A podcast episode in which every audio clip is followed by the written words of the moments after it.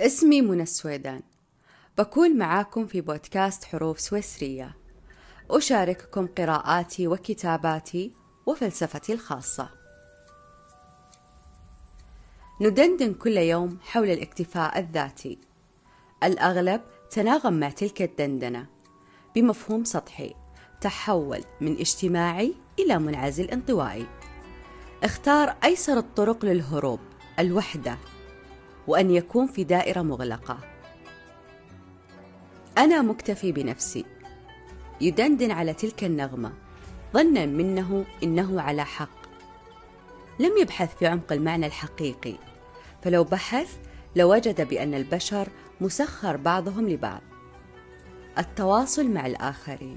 التعرف على شرائح المجتمع المختلفة. مبدأ أصيل في تاريخ الإنسانية. أن تنغمس بين الحين والآخر وسط الجموع الصاخبة. قوة حقيقية أن تخالط البشر مشبع بروح السماحة والعطف والحب. لأنها طبيعتنا البشرية اجتماعية. وهبنا الله قدرة التواصل بالكلام بلغة الجسد بالعين وقدرات كثيرة أخرى لبناء علاقات لنساهم في ارتقاء وإعانة بعضنا. وأيضا نساعد في نضج أفكارنا وزيادة ثرائنا المعرفي. التواصل أصبح علما في حد ذاته. أقيمت من أجله المحاضرات والدورات. تناولته آلاف الكتب والمنشورات والمجلات. لذلك دعك من الدندنة الزائفة. فلا تستطيع الارتقاء لوحدك ولن تعرف ماذا يسعدك ويحزنك. وحتى يستفزك.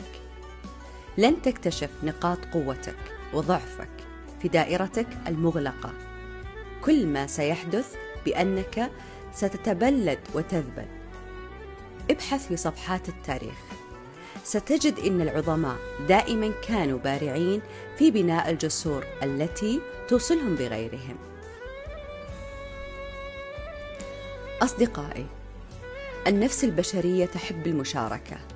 مشاركة الفرح والحب حتى مشاركة الحزن والاسى ثقتك بنفسك شخصيتك القوية لا علاقة لها في فكرة الاكتفاء الكلي والعزلة.